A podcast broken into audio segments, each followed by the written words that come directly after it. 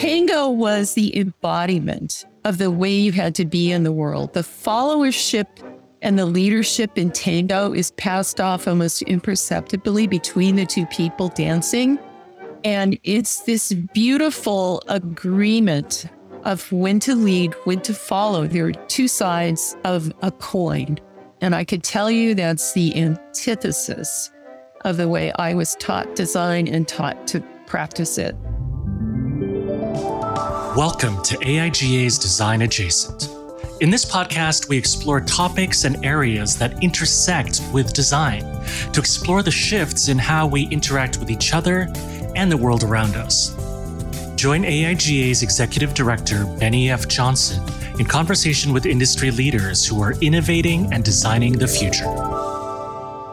Hello, and welcome to the AIGA Design Adjacent Podcast the podcast that talks about the nexus of design, both today and tomorrow. I'm your host, Bennie F. Johnson, and today we're going to talk about design as a problem solver and how design can help us shift our thinking, both as individuals and at a societal level. Today, I'm honored. My special guest is Terry Irwin. Terry is a professor in the School of Design at Carnegie Mellon University and director of its Transition Design Institute. From 2009 to 2019, she actually served as head of the School of Design. Um, and where she led the faculty through a redesign of the curricula at both undergraduate, master's, and doctoral levels to place design for society and environment at the heart of all of its programs. Terry is also a proud former member of our AIGA board and she helped AIGA program Head, Heart, and Hand, our AIGA design conference that it showcased the power of design. She is also our most recent 2021 AIGA medalist.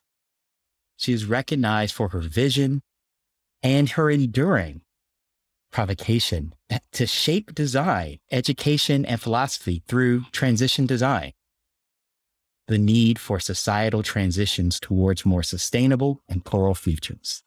Terry, thank you for joining us. My pleasure, Bennie. Thank you.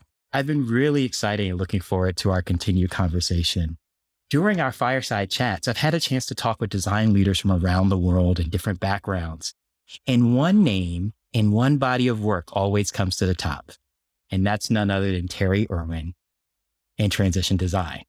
It's been fun to have so many people mention your name and the impact that your work in small and, you know, meaningful ways has manifest in design leaders of the last 20 years, thinking about their work and their role.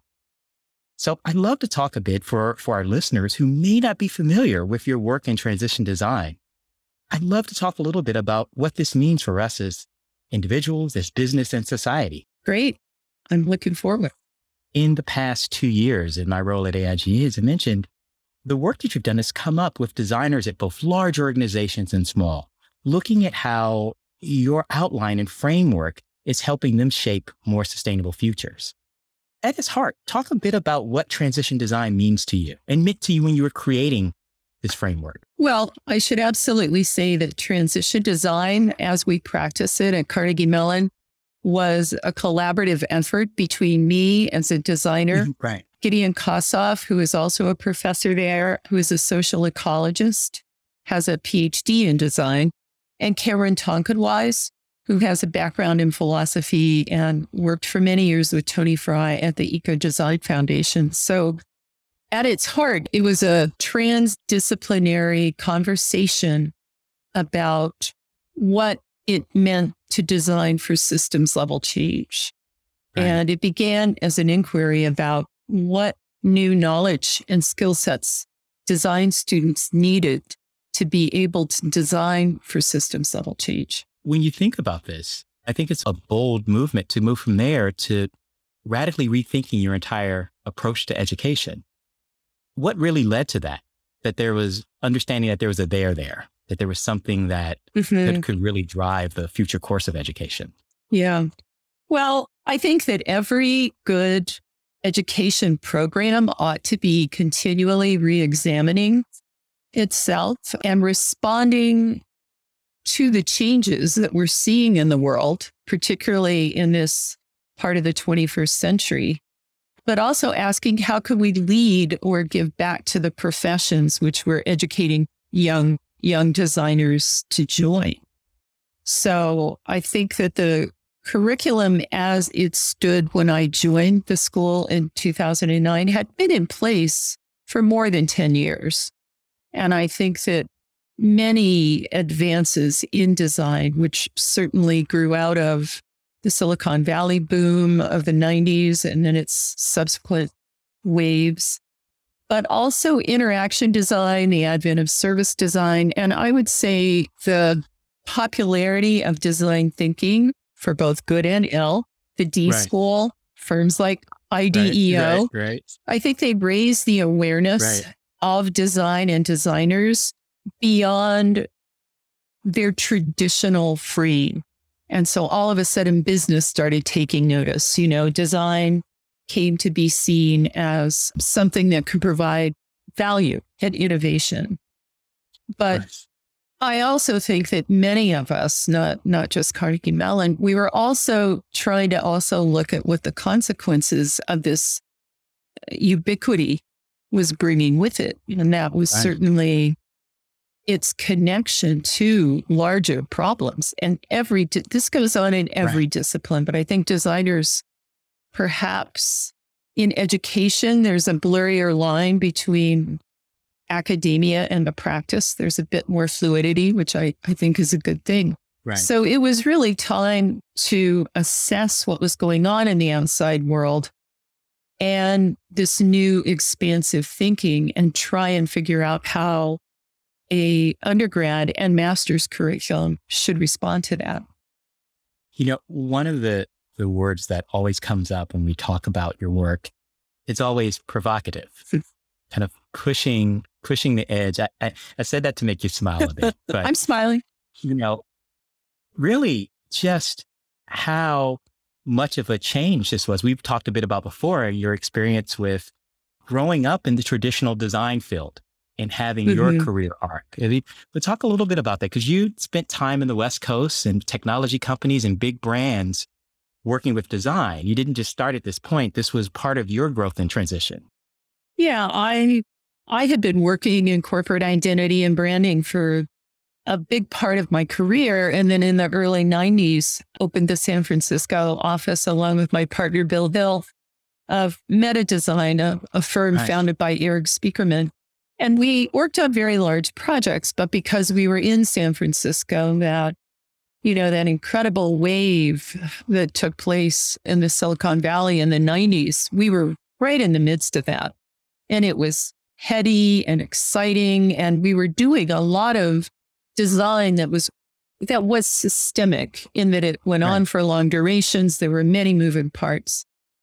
But I began to also see a connection between our solutions and the mm. problems in the world. And of mm-hmm. course, a lot of this is because Meta, like many other firms, are completely embedded in our dominant capitalist paradigm. Right. So it's for profit. It's all about short term profit. Right. And um, not investing in longer term, non financial issues. Classically managing to the quarter. That's exactly it. Fashion seasons, fiscal quarters. Mm-hmm. And I always have to say that this coincided very neatly with a midlife crisis. Tell us about this. What was the, instead of crisis, what was the opportunity for change?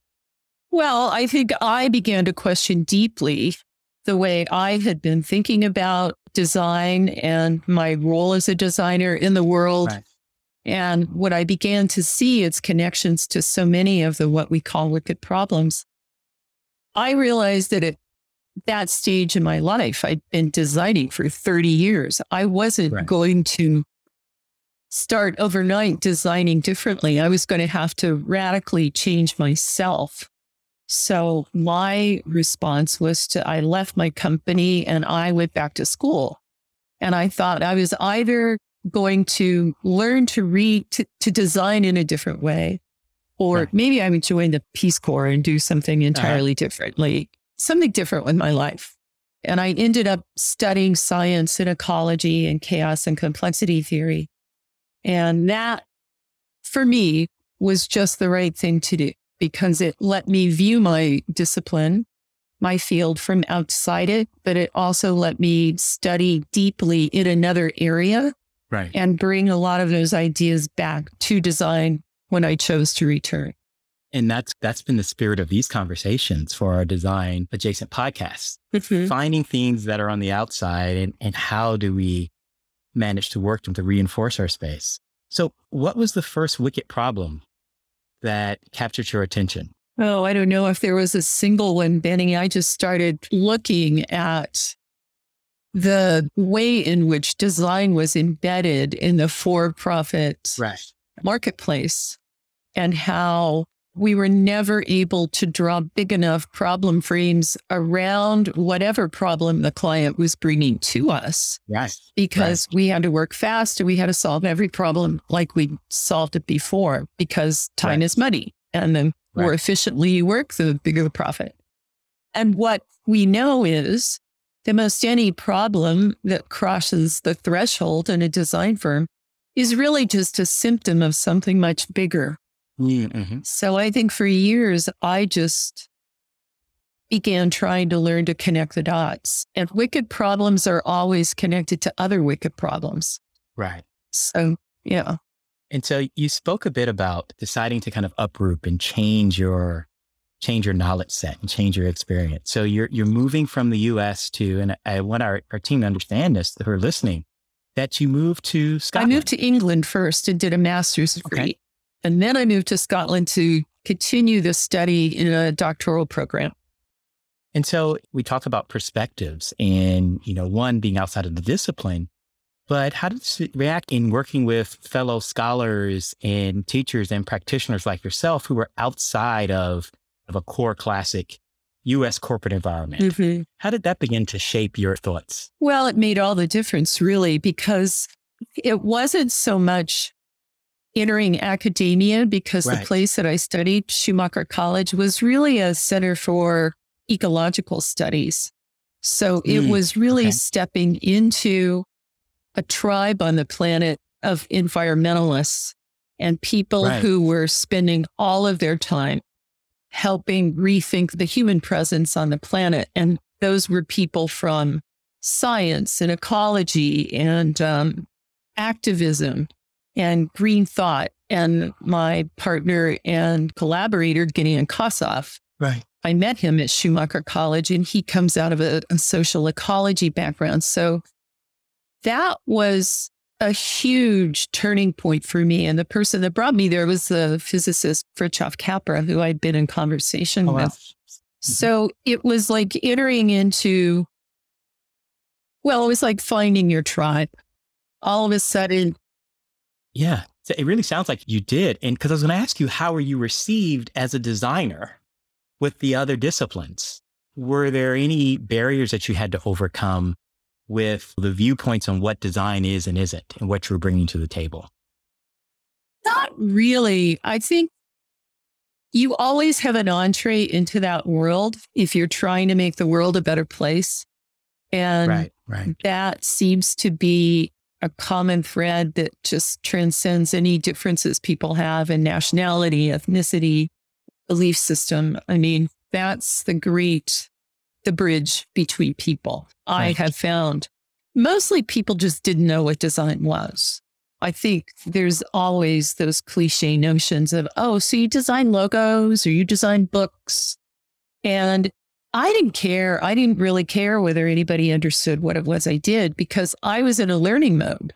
I was trying Right. to study what they knew and Right. was just in beginner's mind. So I very often didn't even try and explain where I came from, what I did before. Right. I was just learning. And that was a very liberating posture to be in, I found. Right. And to go from being the expert leader to that space of being the learner who's open up to the new ideas. A lot of our conversation and a lot of the work you deal with come at this nexus of design and science. Mm-hmm. And we know that those are topics that I mean, I see a natural affinity, but for years, people didn't really talk about them together. But they're always connected in the work that we see. Tell us a bit about how you see the growing connection, how it can integrate into society, thinking about design and science together. Well, I, I mean, I should clarify. I studied a very progressive, unusual form of science. I did a master's right. degree in something called holistic science. Right. And in that program, they actually were highly critical of mm. the dominant reductionist scientific paradigm, okay. which, like design, frames things in very small frames. You know, right. let's reduce something to its lowest common denominator, or let's kill an organism and study it at a microscopic level to try and understand how it lives.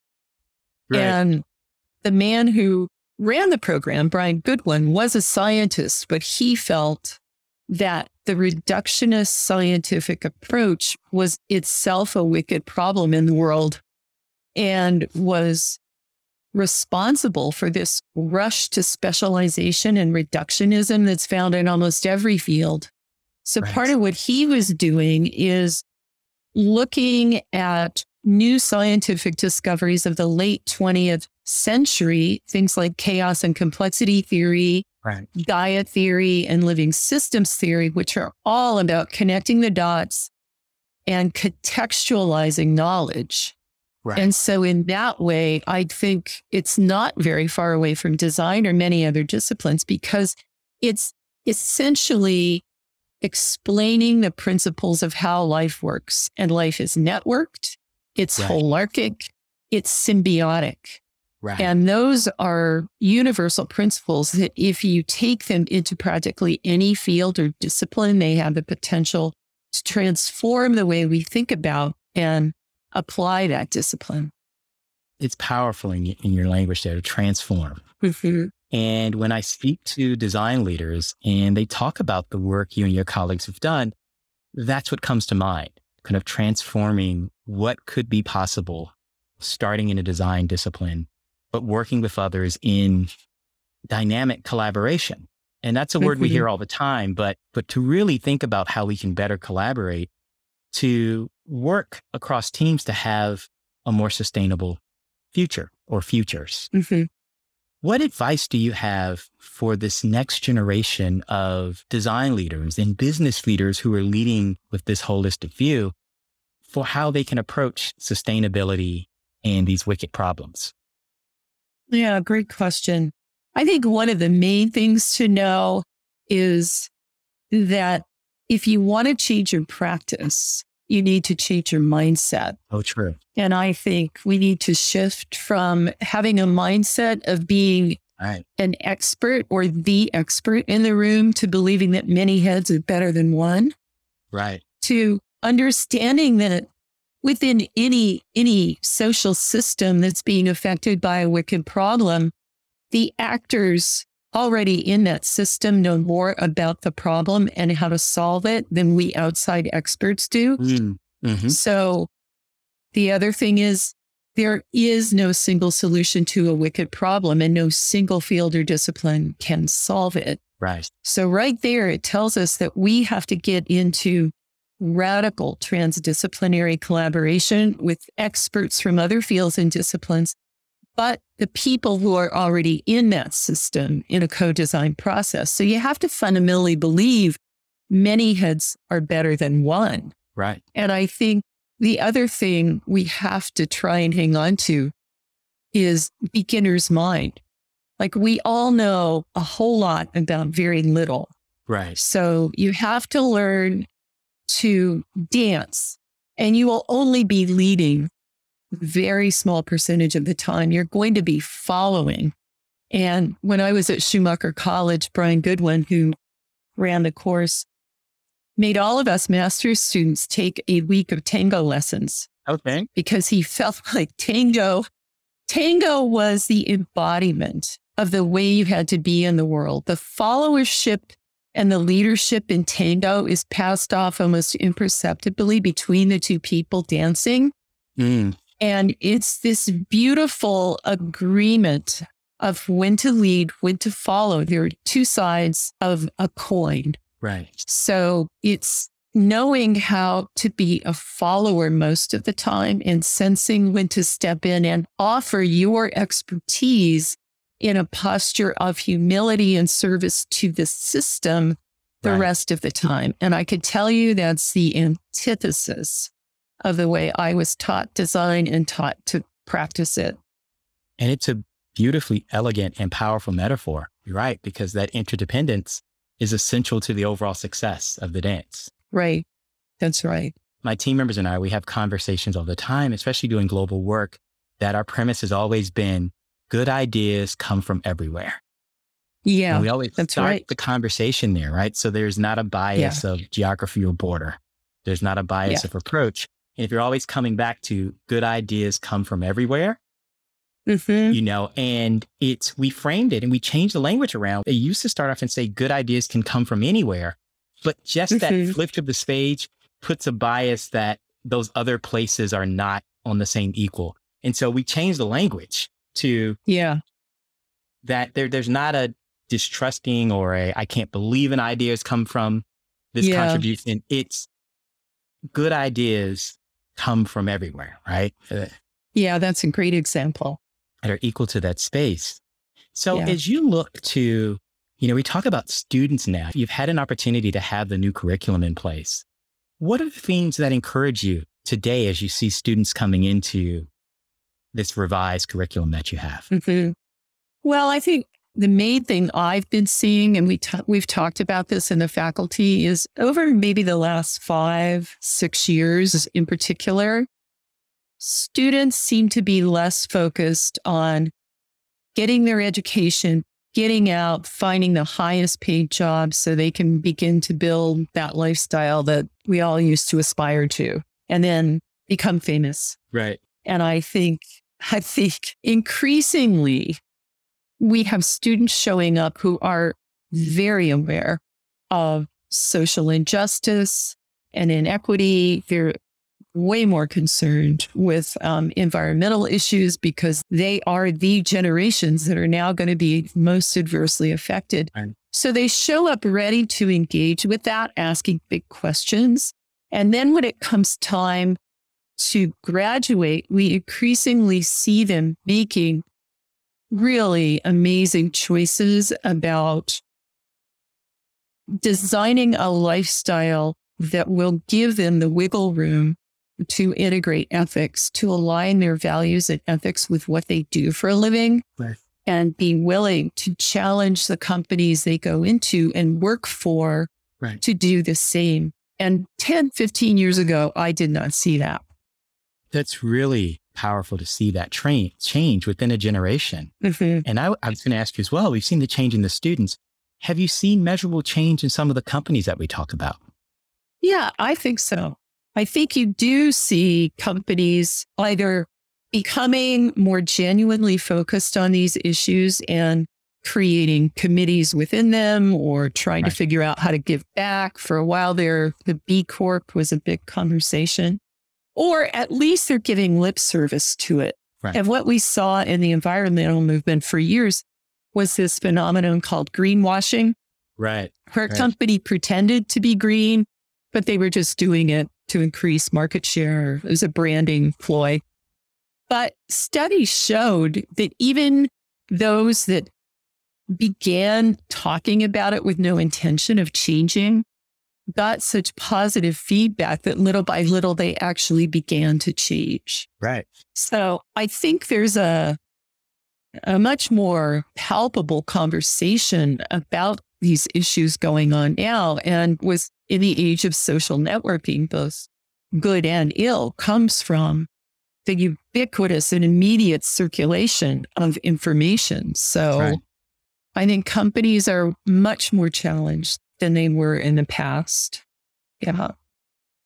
They have a long way to go. We have a long way to go as long as profit drives everything, quick profit. Right. We think about it and you think about the growth of organizations adopting triple bottom lines mm-hmm. in which they're looking at both profits, but the way in which they show up in the world and, and around them and really having groups that are actually being audited against how they're performing. Mm-hmm. It's one of the things years ago we worked on with for companies to not just be able to say they were about environmental change or say they're about sustainability, but actually auditing those reports the same way financials are audited. Yes.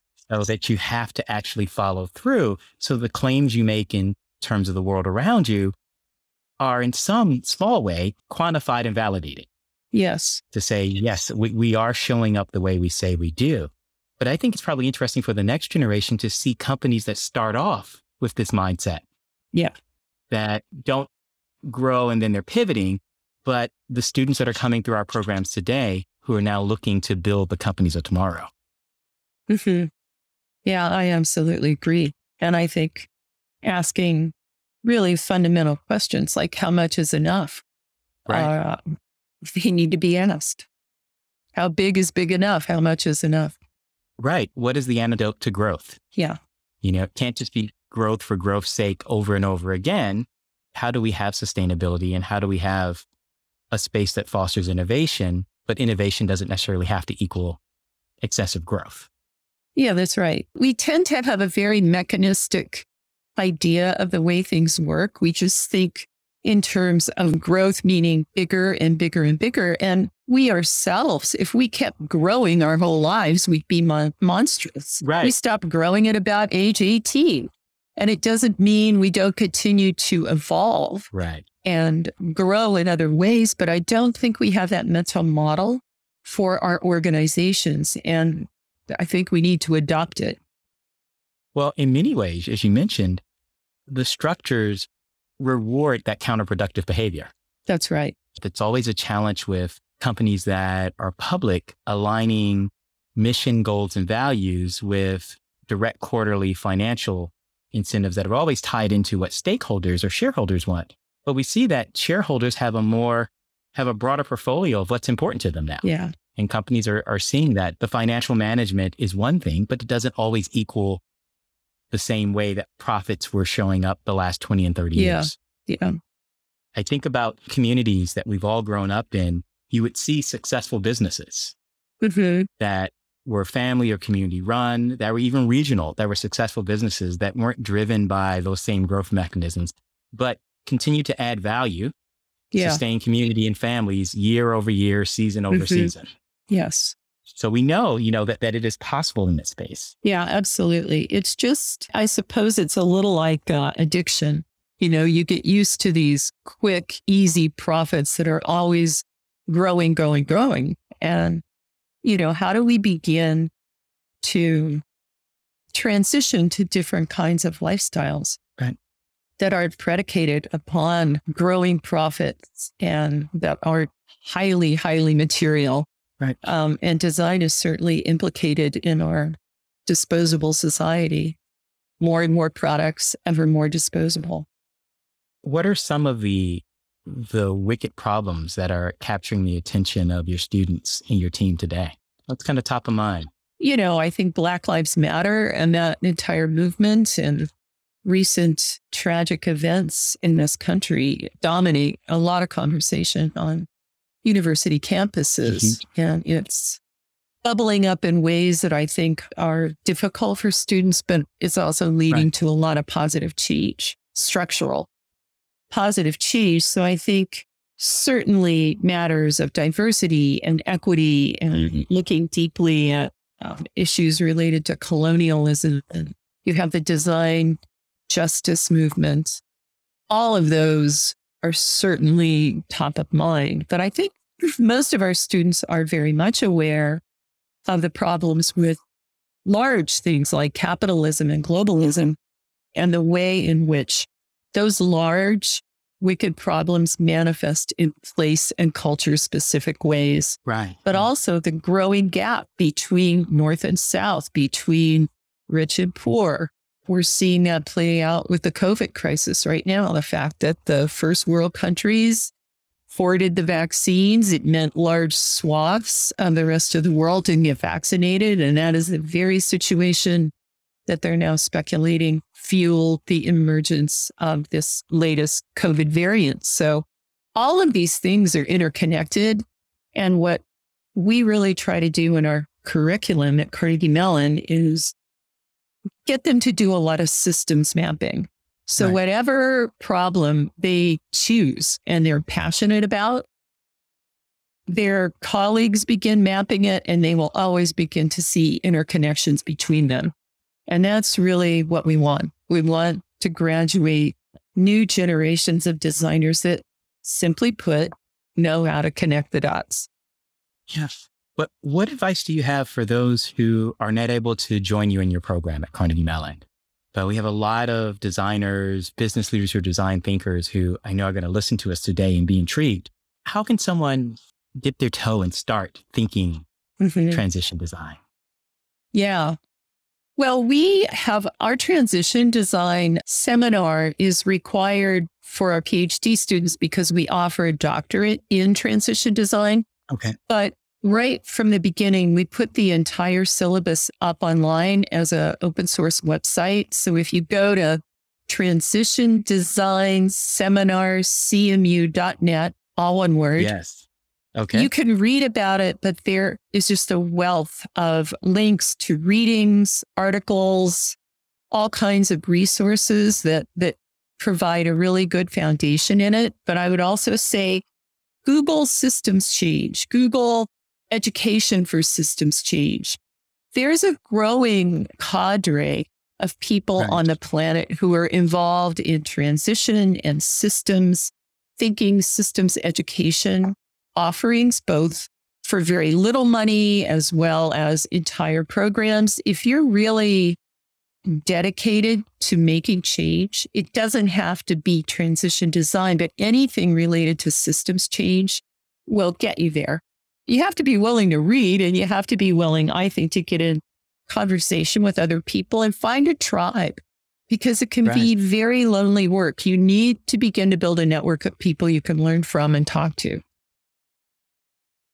Well, I remember our, our conversation when I get a chance to reach out to you via Zoom and call you and tell you that you were this year's winner of the medal of the medal. And it's one of my favorite conversations of all time. Just your reaction in, in listening to you talk about it being lonely at the space, which you mentioned when thinking in this way early on and having your professional association embrace you and, and just to give a tribute to all the work that you've done to help lead us in these new directions, which it's a started the car conversation. So many design leaders online and offline reach out to me and tell me it's the work that you and your colleagues did is influencing th- them in their major roles they are today.